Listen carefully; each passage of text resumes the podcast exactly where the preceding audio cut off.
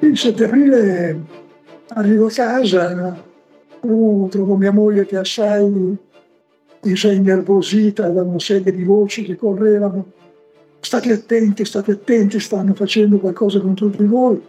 Stavo sicuro dicendo cosa vuoi che facciano. Tutto e tre. La situazione mi sembra abbastanza tranquilla. Eravamo già un anno dopo il processo, dopo, dopo il rapimento Moro, il caso Moro. Quindi la situazione ormai stava, anche la situazione delle lotte, diciamo così in generale, stava ripiegando.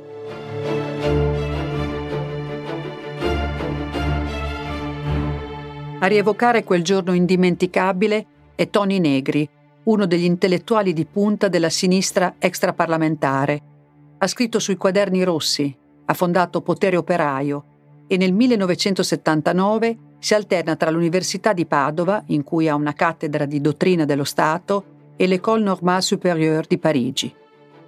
È soprattutto uno dei leader dell'autonomia, quella galassia di contestatori del sistema che negli anni 70 assaltano le banche, uccidendo carabinieri, come succede ad Argelato, in provincia di Bologna, o infiammano le piazze con i loro slogan, quelle piazze dove troppo spesso spuntano le P38.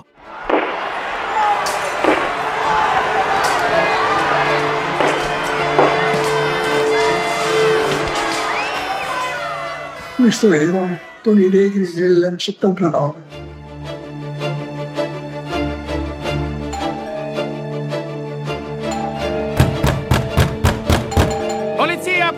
Porta! La premonizione della moglie di Negri è corretta. Sabato 7 aprile, in piena mattinata, la polizia irrompe nell'appartamento di Milano in cui il professore vive. Girano per la casa, cercano qua e là, ma la mia impressione è che non cerchino nulla. Dopo un paio d'ore che sono lì dentro, mi tirano fuori un mandato di cattura. Un mandato di cattura che mi lascia completamente esterefatto. C'era scritto innanzitutto che ero il capo di una O, O, proprio come così, una O come organizzazione abbreviato, O punto. E questa O comprendeva una, una fascia di iniziative, una fascia di organizzazioni sociali che si agitavano nel sociale e d'altra parte una punta armata che si chiamava Brigate Rosse. Questa O quindi copriva sia i movimenti sociali i più banali e più continui che ormai si sono verificati per anni in Italia, che andavano dagli scioperi fino agli scontri con la polizia nelle piazze, e d'altra parte la punta armata era quella che aveva cominciato quella tragica trafila di omicidi e di rapimenti che era finita con che era finita, che aveva trovato il suo apice nel, nell'assassinio, nel rapimento e nell'assassinio di Moro.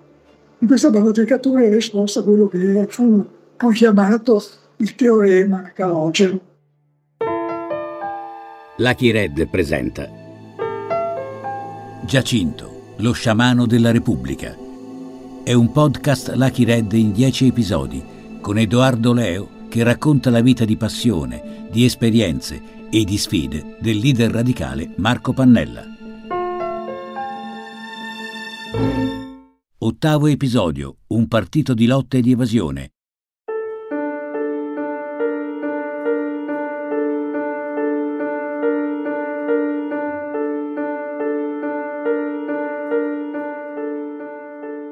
Il teorema Calogero dal nome di Pietro Calogero, il procuratore di Padova che ha firmato i mandati di cattura contro Negri e i suoi compagni.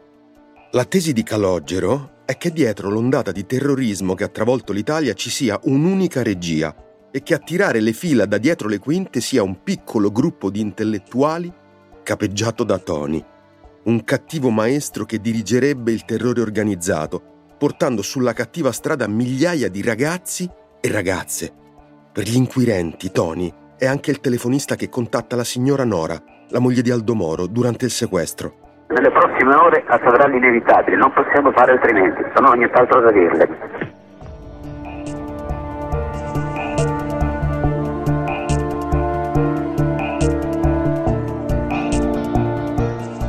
Con gli arresti del 7 aprile, a distanza di quasi un anno dall'omicidio di Moro, lo Stato si prende una rivincita. Il messaggio è il terrorismo si può sconfiggere e i giornali escono con titoli cubitali. Scoperti e arrestati gli assassini di Moro. Sferrato un duro colpo al terrorismo. All'Università di Padova la centrale occulta delle Brigate Rosse. Un entusiasmo condiviso dal Partito Comunista di Enrico Berlinguer, ansioso di mostrare lontananza dalla sinistra extraparlamentare e dalla lotta armata.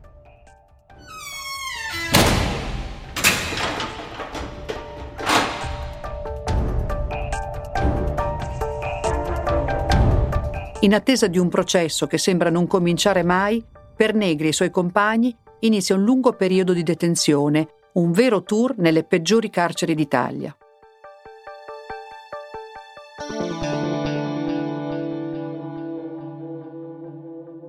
un'esperienza dalla quale, malgrado tutto, penso ancora, certo non con nostalgia, ma con una, con una certa tenerezza, devo dire. Tenerezza nei confronti di me stesso, prima di tutto, perché insomma mi, mi, mi, riguardo un po' così reagire alle difficoltà estreme che presenta il fatto di, primo, essere chiuso normalmente nei primi tempi in totale solitudine, seconda cosa in condizioni molto, almeno primi, prime, nelle prime settimane, finché sono stato chiuso nel carcere di Rovigo, accanto a Padova, ecco in condizioni veramente, veramente schifose.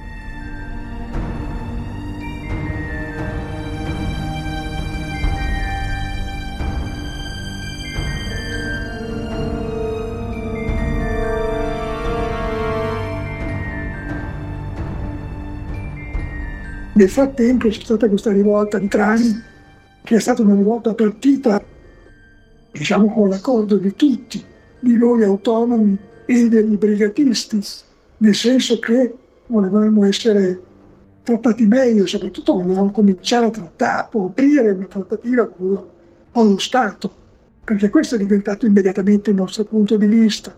La risposta del potere è stata, è stata feroce c'è stato un massacro tra anni come di Rado, credo si veda delle rivolte carcerarie, probabilmente il paragone è Attica, negli Stati Uniti la rivolta di Attica che è rimasta negli annali.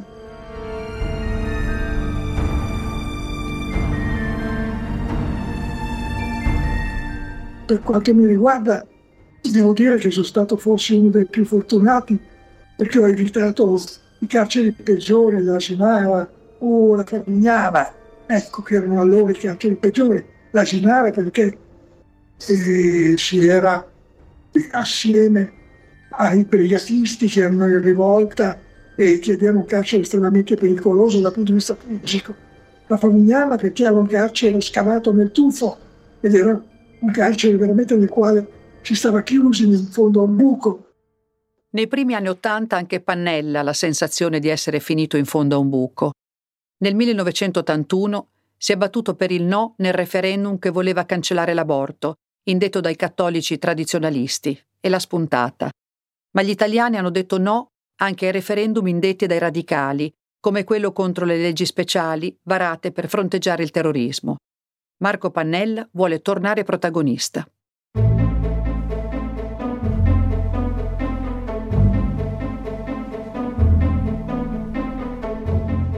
Potevo lanciare una petizione contro le spese militari o chiedere un aumento delle pensioni minime. Ma sono temi che non bucavano, che non facevano notizia. Ci serviva qualcosa di nuovo, qualcosa che facesse rumore, una battaglia che unisca e divida, di cui parlino tutti. Deve essere una battaglia che gli consenta di rinforzare il legame che sta costruendo con il Partito Socialista di Bettino Craxi e nello stesso tempo metta in difficoltà Botteghe Oscure, il PC di Enrico Berlinguer, che Pannella considera il vero ispiratore del teorema calogero.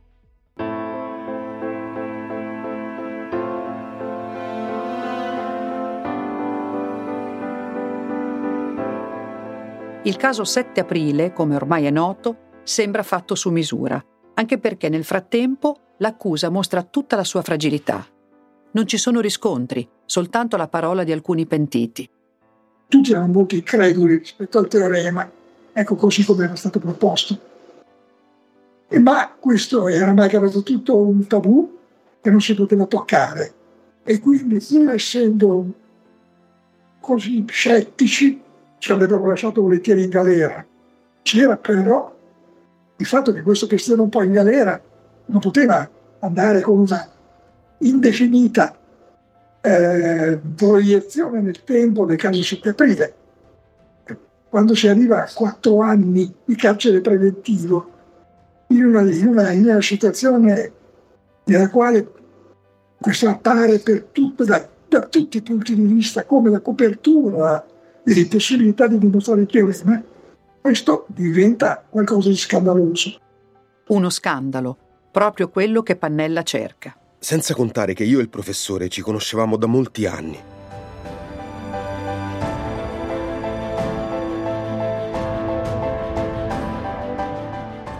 Eh, io Pannella lo conoscevo da, da, dagli anni 50. Cioè da quando facevamo tutti e due politica all'università. Poi ci siamo incontrati di nuovo quando ero corrispondente del giorno a Parigi.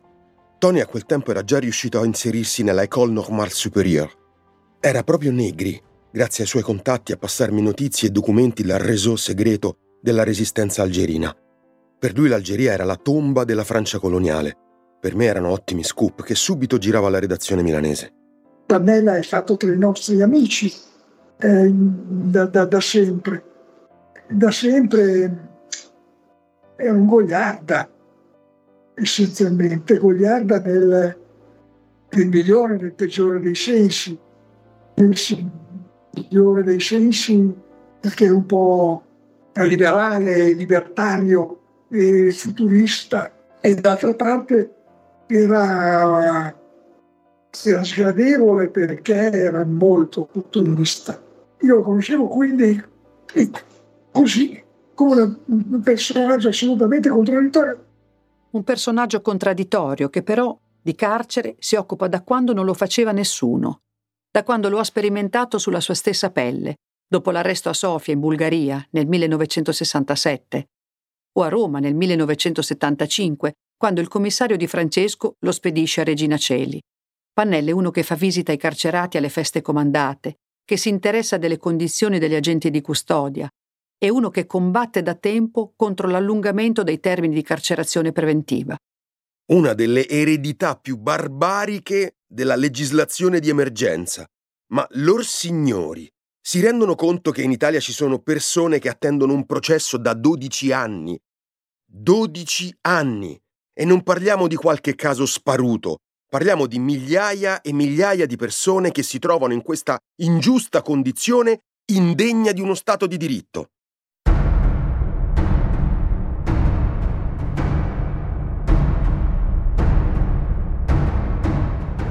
Sulla carta, l'incontro tra il signor Hood con le sue due pistole a salve e il cattivo maestro delle P-38 non dovrebbe avvenire mai. Pannella infatti non ha quasi niente in comune con Tony Negri Panella è anticomunista, mentre Negri è comunista. Pannella crede nello Stato di diritto e nella non violenza, Negri nella rivoluzione e nell'agitazione sociale. Adesso però ciascuno può dare all'altro ciò di cui ha bisogno.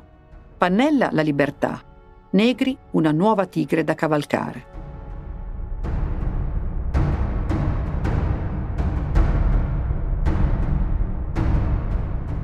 Nella primavera del 1983 succede qualcosa di grosso.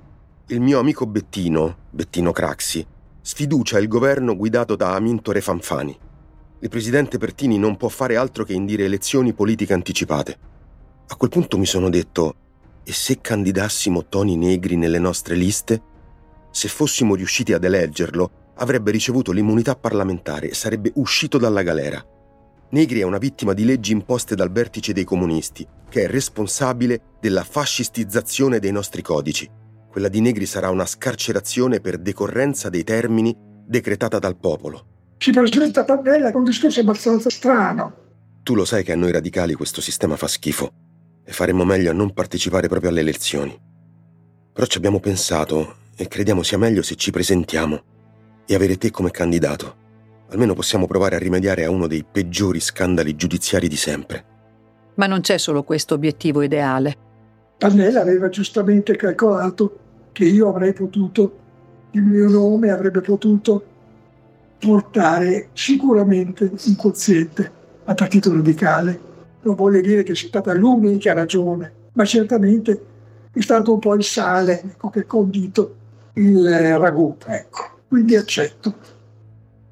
Accetto senza grande entusiasmo, ma con un spirito di servizio nei confronti dei compagni, di quelli che fuori mi dicono questo, e con un po' di evidentemente anche di amor proprio, non ne potevo più.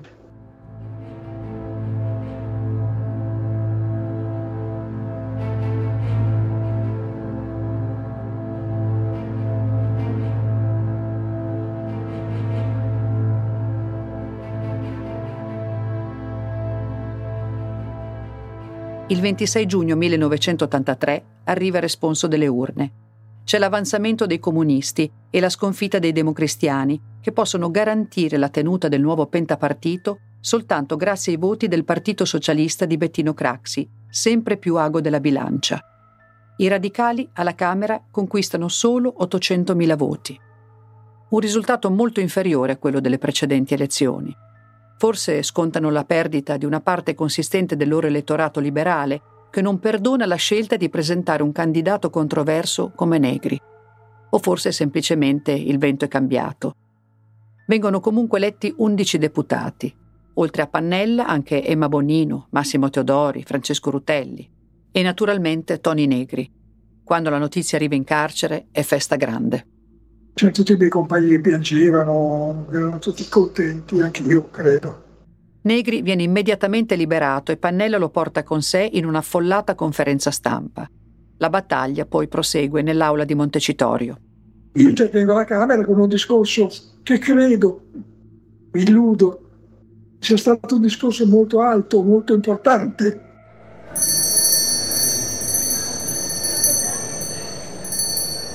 L'onorevole Negri ha la facoltà di prendere la parola. Ci sono stati vent'anni di lotta di classe, di lotte sociali estremamente pesanti, dentro un tentativo di rinnovamento di questa democrazia italiana. Questi anni di lotte hanno determinato degli eccessi, degli eccessi mostruosi se volete, e però anche lo Stato è responsabile, anche lo Stato italiano è stato dentro una lotta che non era una lotta di giustizia, ma è stata una lotta di sopraffazione, una lotta di provocazioni condotta dallo Stato italiano direttamente a partire dalle stragi di Stato. Cerchiamo di vedere se attorno a questo voto non si possa aprire una discussione ampia su tutta la questione della repressione degli anni di piombo e delle libertà, delle libertà fondamentali in Italia.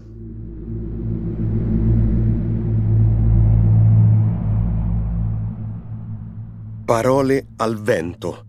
È troppo presto per un cessate il fuoco e una riconciliazione nazionale, soprattutto se a invocarli è un uomo come Tony, su cui ancora pende l'accusa di aver guidato la lotta armata. In compenso gliene dicono di tutti i colori, e anche a me, per averlo portato in Parlamento.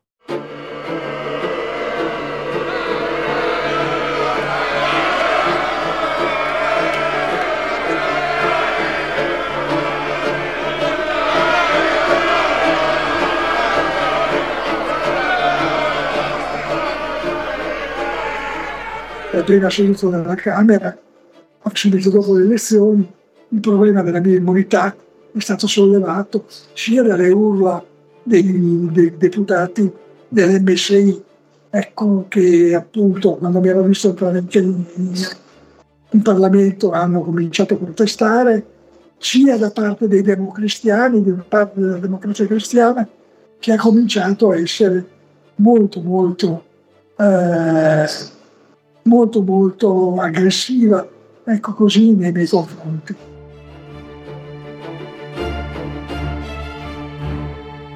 Intanto i magistrati che hanno istruito il 7 aprile chiedono immediatamente alla Camera di togliere l'immunità a Toni Negri e di consentire la ripresa del processo nei suoi confronti. Pamela mi chiama e mi dice Tony, è chiaro che noi siamo con te, però non possiamo votare in Parlamento per lasciarti l'immunità.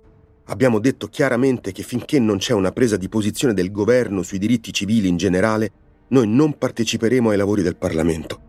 Però ricordati che la situazione è molto difficile, perché né i democristiani né i comunisti voteranno per te, voteranno tutti contro. Quindi capisci, non c'è niente da fare. Pamela era contento che io fossi uscito, era contento di aver avuto 11 deputati, ma il discorso sul 7 aprile e sulla, sulla mia immunità che era immediatamente svanito. Allora, dico io. E allora è meglio che te ne vai. Vai dove ti pare, anzi, vai in Francia.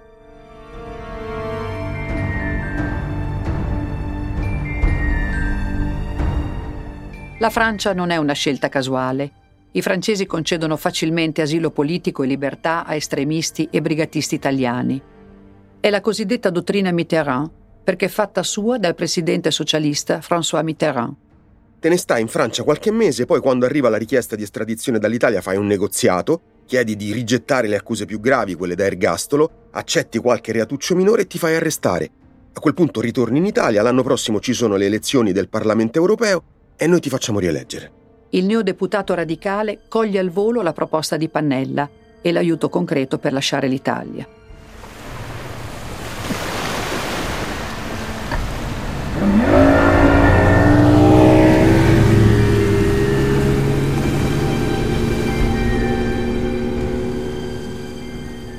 Mi tolgo di mezzo l'ultimo giorno, mi tolgo di mezzo aiutato da Emma Bonino che mi porta, che mi porta al mare, dove c'è una barca che mi aspetta e mi porta, e mi porta in, in, in Corsica. Dalla Corsica prendo un battello e arrivo a Marsiglia, da Marsiglia vado a Aix-en-Provence, dove c'è Nanni Balestrini, che, lui che è rifugiato, che è scappato dopo il 79. Nanni Balestrini, uno scrittore poeta, anche lui finito nel gorgo del 7 aprile e ora pronto ad aiutare l'amico Toni Negri, la cui fuga in Francia non ferma la giunta delle immunità della Camera, che nel frattempo prende in esame il suo caso. Nonostante i discorsi di Pannella, Negri confida però in un voto favorevole. Prima di fuggire ha attivato la sua fitta rete di amici del mondo extraparlamentare. Tra loro c'è Rossana Rossanda, leader storica del manifesto, un gruppo extraparlamentare che ha dato vita al quotidiano che porta lo stesso nome.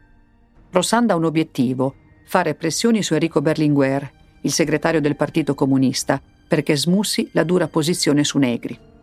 Va a parlare con Berlinguer e gli dice guarda, il processo è stato un processo entre questo questo processo del 7 aprile è un processo infame, devi darci una mano, sappiamo che tu sei completamente contro questi ragazzi, ma qui si tratta di un problema di innocenza, di, di, di libertà.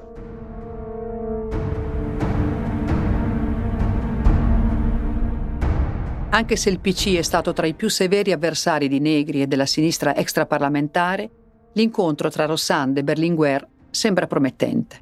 Berlinguer arriva alla conclusione, questo lo saprò dopo, di dare il voto libero ai suoi deputati. A questo punto però c'è un vero colpo di scena. E ex ascolto la radio, dopo anni mi dice ascolta, ascolta, dice quello che è successo in Parlamento è assolutamente, assolutamente incredibile. Ci sono stati 300 voti contro di te per toglierti l'immunità e ci sono stati 293 per lasciartela. Però ci sono dieci voti dei, dei radicali che non, stati, che non sono stati dati. Quindi se li avessero dati avresti saresti in Italia, potresti stare in Italia tranquillo con l'immunità.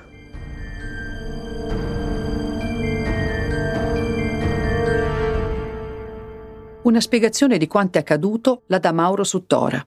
I radicali in quella legislatura avevano deciso di adottare la, la, la tecnica dell'astensione, cioè avevano invitato gli elettori ad astenersi e a votare i radicali proprio in, come seconda istanza.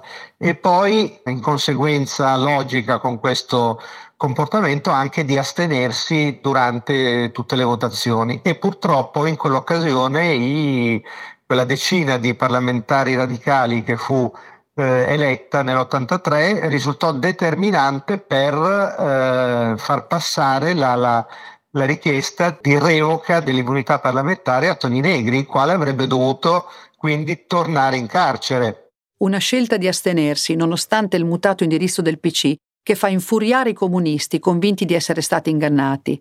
Agli occhi dell'opinione pubblica hanno protetto Negri dal carcere, mentre i radicali, veri responsabili dell'operazione, escono dal voto puliti.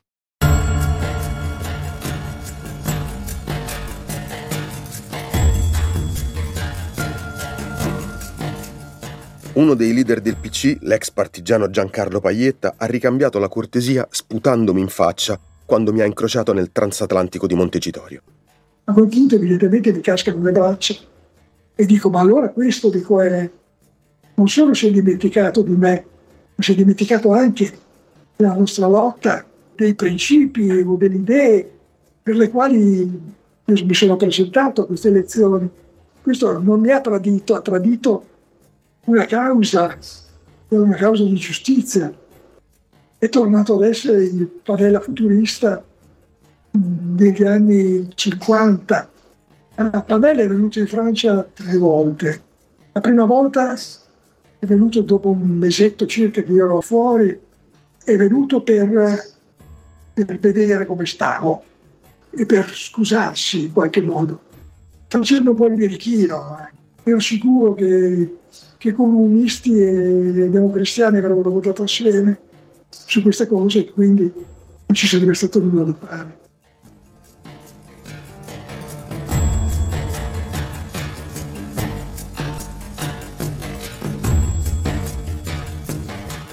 In quel momento avevo un solo obiettivo, capire se Tony sarebbe stato ai patti. Avrebbe negoziato il suo rientro in Italia? Oppure, prendendo a pretesto la nostra astensione nella giunta per le immunità, avrebbe fatto di testa sua. La posta in gioco era alta. Negri rischiava il carcere, è chiaro, ma io avevo messo in gioco la mia reputazione. Non avevo nessuna voglia di passare per uno che ha fatto scappare dal carcere un imputato da ergastolo. Quello che a lui interessava era di capire se poteva ancora controllarmi in qualche maniera o no. L'incontro non portò a nessun passo avanti erano due, due, giganti, sia Pannella che, che Negri, e quindi cioè, ciascuno non voleva sottomettersi al volere dell'altro. Pannella comunque promette di tornare. Tornerò con un giornalista di Liberazione. Sono molto interessati alla tua storia. Faremo una bella intervista. Sì, ci faremo una bella intervista insieme, così potrai spiegare le ragioni dell'esilio e soprattutto chiarire quali saranno i tuoi prossimi passi. I nostri prossimi passi. Ci siamo dato un appuntamento una decina di giorni dopo ed è arrivato lui senza il tipo di liberazione in un appartamento centrale a Parigi.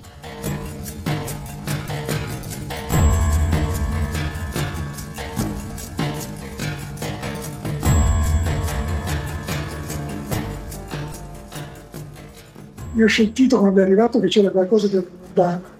Ho sentito proprio Così, infatti ho cominciato a guardare fuori dalla finestra e c'erano visto come c'erano, c'erano i poliziotti sotto, un borghese che fotografavano le finestre e così. E quasi ho sentito, ho sentito veramente questa sua promessa di una, una intervista con l'IBE e questa presenza dei poliziotti l'ho sentito come un ricatto, devo dire. Tutte sciocchezze la verità è che la vita del latitante gioca brutti scherzi. La paranoia, immagini cose che non esistono. Povero Tony. C'era presente anche Emma Bonino, la quale aveva capito perfettamente come stavano le cose, era molto più intelligente di, di, di, di, di Marco su questo terreno mi ha portato fuori lei, ma una porta secondaria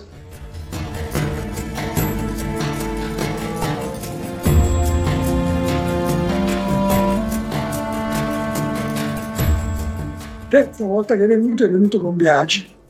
E lì la cosa è stata molto diversa, nel senso che Si trattava di, un, di una intervista giornalistica con molti, molti soldi che ho lasciato interamente alla difesa dei compagni in carcere, che era assolutamente fondamentale per pagare gli avvocati in quel momento e ho accettato di fare questa, questa intervista solo per questa ragione.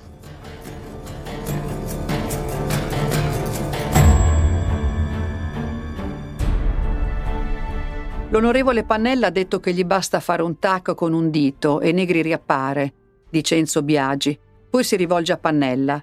Quando ci sarà questo gioco di prestigio? Questa è una frase inventata da qualche giornalaccio.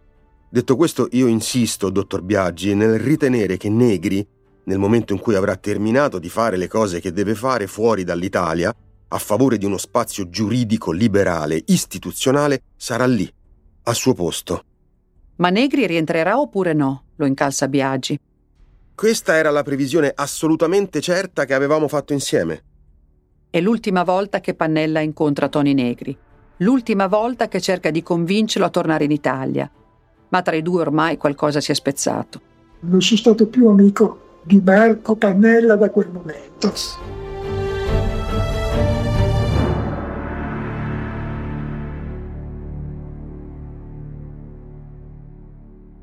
Alla fine dopo qualche mese di attesa, inutile attesa e di peggioramento dei rapporti, Pannella esplose con, una, con un articolo contro Toni Negri che il Corriere della Sera fu felice di pubblicargli in prima pagina eh, accusandolo di non aver mantenuto gli impegni.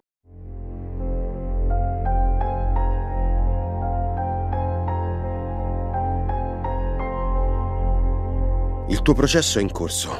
I tuoi compagni lo subiscono in carcere, non sono deputati. Sono macellati ogni giorno da questo ingranaggio che tu hai la responsabilità di aver reso quasi invincibile. Avresti potuto lottare per tutti e per te, manifestare con chi combatte ancora per la giustizia, mettendo a frutto i talenti che ci hanno consegnato, che stai sperperando in modo quasi blasfemo. Tanto l'errore mi pare stupido tanto è distruttivo, a cominciare dalla tua esistenza, dal tuo futuro, dalla tua immagine. Noi andremo avanti, malgrado gli inconvenienti gravi che il tuo fuggire, il tuo mancare ha provocato.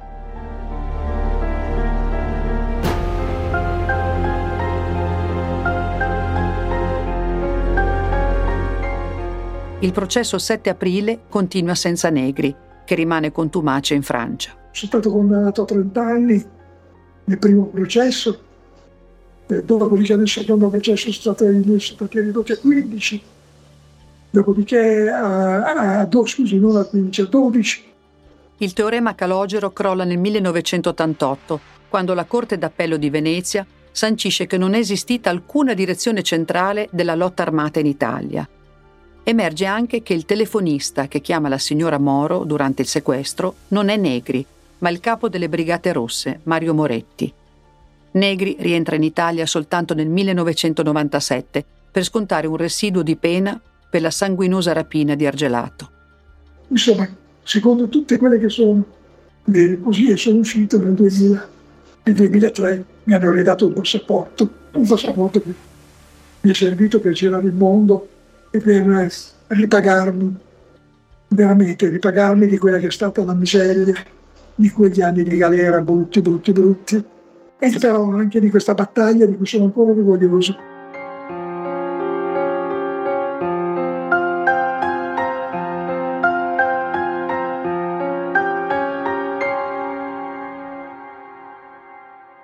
Una battaglia che sarebbe costata la testa a qualsiasi altro politico, ma non a Marco Pannella. Lui lo scandalo lo sa cavalcare, perché gli dà forza, perché è nella sua natura e come un consumato giocatore d'azzardo, quando il caso Negri è ancora su tutte le pagine dei giornali e divide gli stessi radicali, lui rilancia, con una puntata ancora più alta, facendo sua un'altra battaglia, che inizia alle 4 del mattino del 17 giugno 1983. Enzo Tortora, il popolare conduttore di Portobello, è stato arrestato questa notte dai carabinieri nella sua stanza al Plaza Hotel di Roma. L'ordine di cattura è stato emesso dalla magistratura napoletana. L'accusa è di partecipazione alla nuova camorra organizzata di Raffaele Cutolo. Ascolta tutte le puntate della serie in esclusiva su Amazon Music.